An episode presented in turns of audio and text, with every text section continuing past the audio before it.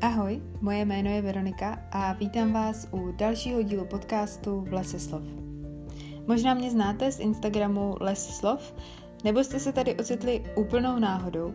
Každopádně, ať je to tak nebo tak, tak vás tady vítám a zvu vás do toho pomyslného lesa na procházku.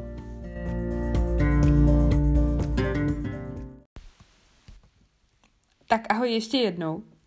Únor už je za náma, takže v dnešním díle podcastu bych ráda zhrnula knihy, které jsem v únoru stihla přečíst, i když teda jde to se mnou trochu z kopce a moc jich nebylo.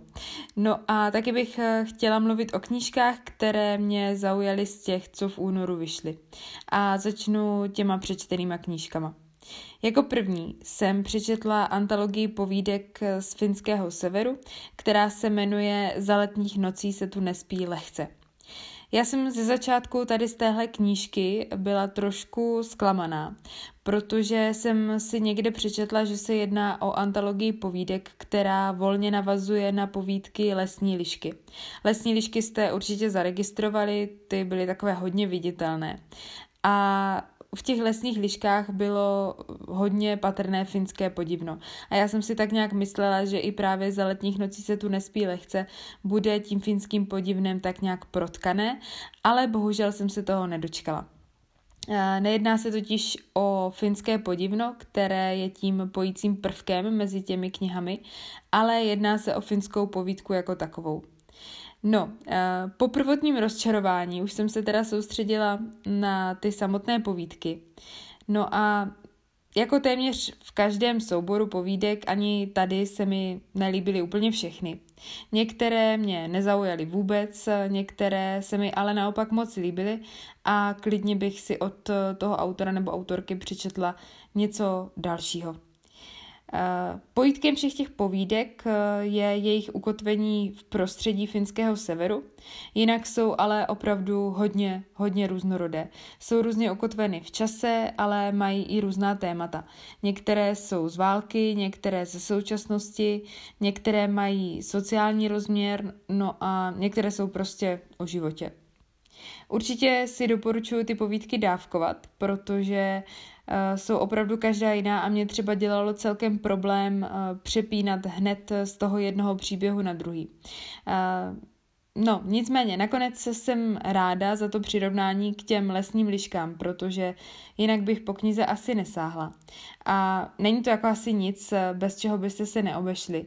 Ale pokud máte rádi povídkové knihy, nebo pokud vás třeba zajímá prostředí říce osídleného Laponska, tak po ní klidně sáhněte.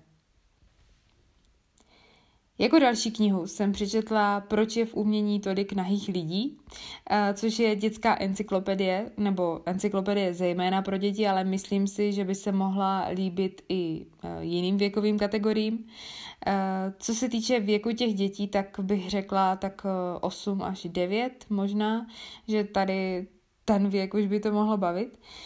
Knížka odpovídá na různé otázky, které při pohledu na umění asi napadají občas eh, každého. A ty otázky jsou typu, proč je všude tolik ovoce, nebo jestli to náhodou třeba není vzhůru nohama, eh, proč je v umění mm, proč je umění tak drahé, nebo právě proč je v umění tolik nahých lidí a spousta dalších otázek. Zároveň na ty otázky eh, kniha neodpovídá příliš konkrétně a nechává prostor pro přemýšlení a otevírá spíš jakoby další otázky. Uh, nečekejte žádnou ucelenou, chronologicky řazenou encyklopedii. Uh, otázky jsou tady spíš tak jako napel na mel, ale jako podklad k diskuzi třeba i pro učitele základních škol si myslím, že je to super materiál. Jako třetí knihu jsem přečetla píseň Zítřka, což je kniha o hlavní hrdince, která má nemoc zvanou cystická fibroza. To jsem teda vůbec eh, netušila, když jsem knihu kupovala, protože podle obálky, když jsem tu knihu vybírala, tak jsem myslela, že se bude jednat spíš o nějaký romantický příběh eh, z prostředí hudebního průmyslu. A já tyhle knížky moc eh, nečtu, ale na databázi knih měla dost vysoké hodnocení. tak jsem si řekla, že to zkusím. A až po dočtení tady té knihy jsem zjistila, eh, že se jedná o příběh podle skutečné události a že si můžete reálně na YouTube pustit písničky hlavní hrdinky. Kniha popisuje život eh, s těžkou nemocí, která je ale na první pohled eh, neviditelná. A tak je dobře, že třeba i prostřednictvím téhle knihy je nemoc přiblížená i těm, kteří měli to štěstí a nepotkali se s ní, protože prý každý 25. člověk je nosičem bezpříznakového genu téhle vrozené choroby a v České republice se ročně eh, s touhle nemocí narodí asi 35 až 45 dětí. Takže aspoň takhle můžeme pochopit jejich svět a jejich určitá omezení a co ta nemoc vlastně znamená.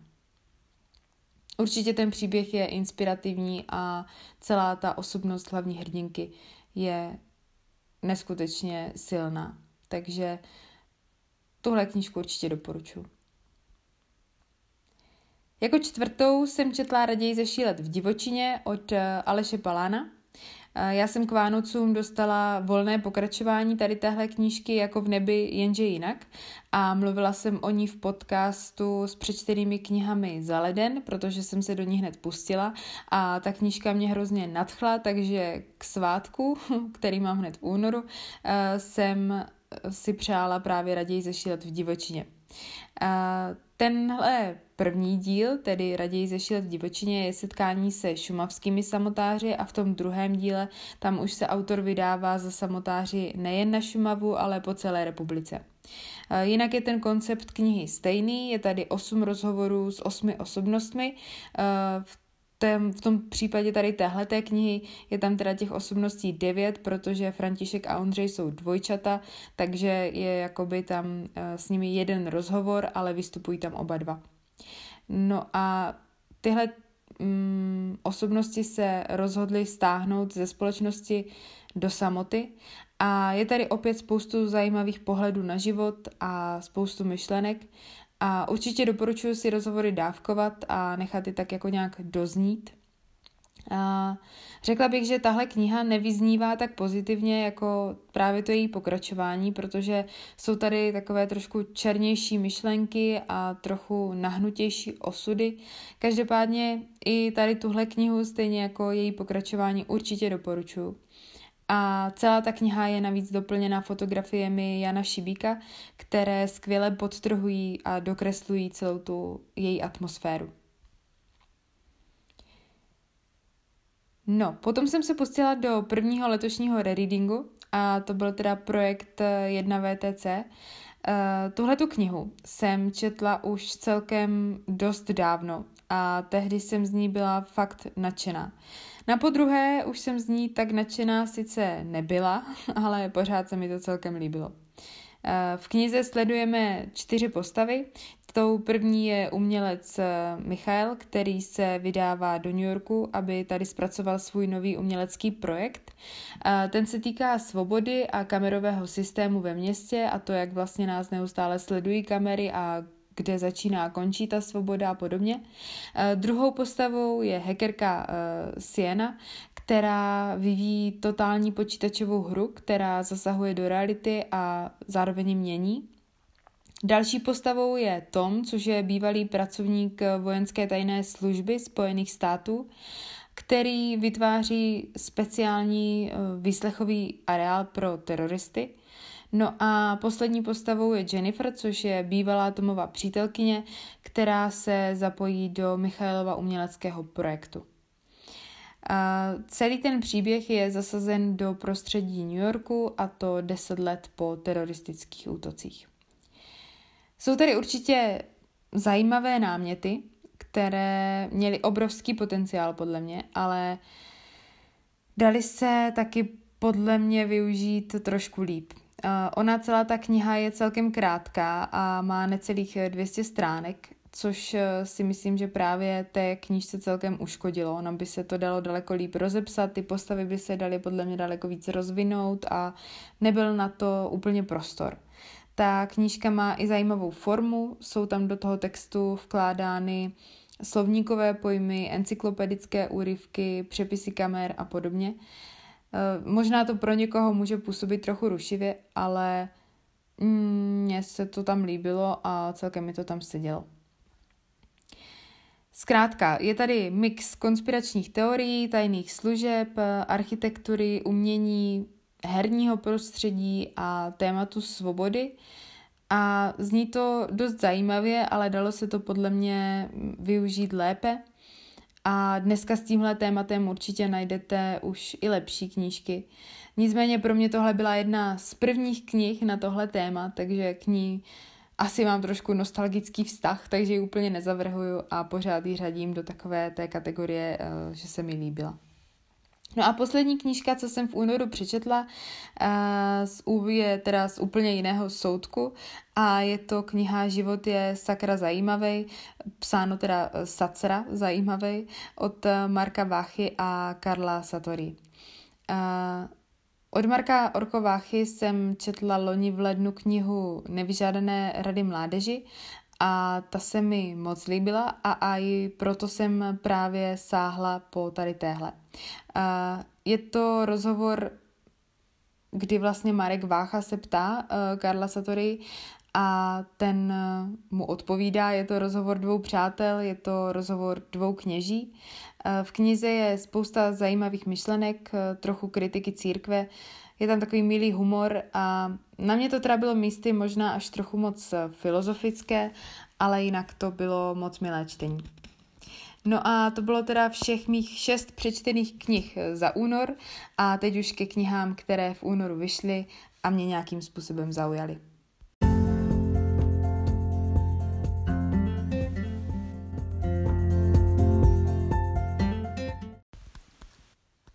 Toho, co v únoru vyšlo, jsem vybrala šest knížek, které mě zaujaly. A jako první tady mám náš Coney Island, což eh, by měla být eh, kniha eh, s příběhem o lásce, která není žádnou červenou knihovnou. A jelikož těch není moc, tak po téhle knize bych chtěla určitě sáhnout. Navíc recenze, co jsem zatím viděla, jsou ve skrce pozitivní, takže snad nesklame. Jako další mě zaujala kniha V zajetí zimy od eh, Naomi Novik, což eh, by měla být pohádková fantazy, která je inspirovaná slovanským folklorem. A právě ten slovanský folklor je pro mě takové lákadlo, takže i když jsem od autorky ještě nic nečetla, její poslední kniha byla, myslím, ve stínu hvozdu, ale má jich eh, na svém kontě už víc, tak i přesto bych tuhle knihu chtěla zkusit. Potom tady mám knihu Dobrodruhům od eh, Terezy, uh, Terezy Ramba, uh, neboli Terezy Voříškové. Herečka Tereza Voříšková napsala knihu o cestování a jelikož její instagramové texty se čtou moc hezky, tak mě láká nakouknout i do její knížky.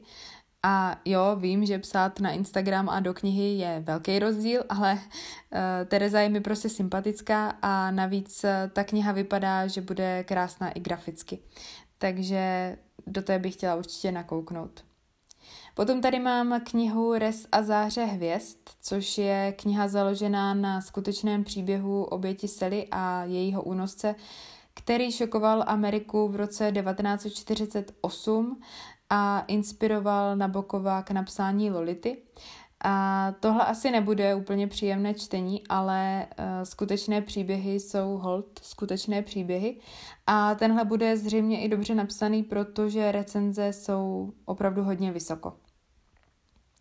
No a teď eh, dvě knihy, které pokud máte Instagram a sledujete nějaké knižní účty, tak eh, jste je určitě zaregistrovali, protože tím Instagramem tak jako proletěli. A tou první je Šikmý kostel od eh, Karen Lednické, což je kniha české autorky, která je opět vystavěna na skutečných událostech a je to kniha, která, slyšela jsem přirovnání, uh, že se podobá knihám Aleny Morsteinové a to už něco znamená, takže uh, na tohle se taky moc těším.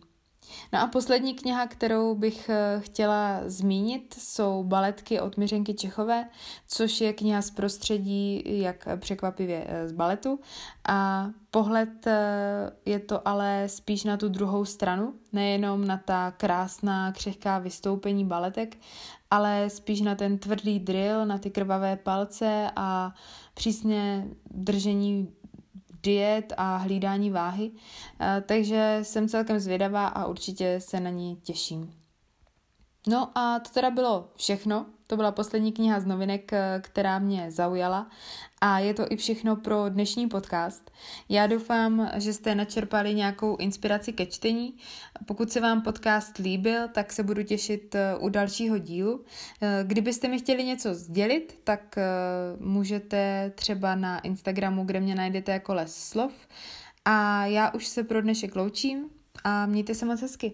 Ahoj!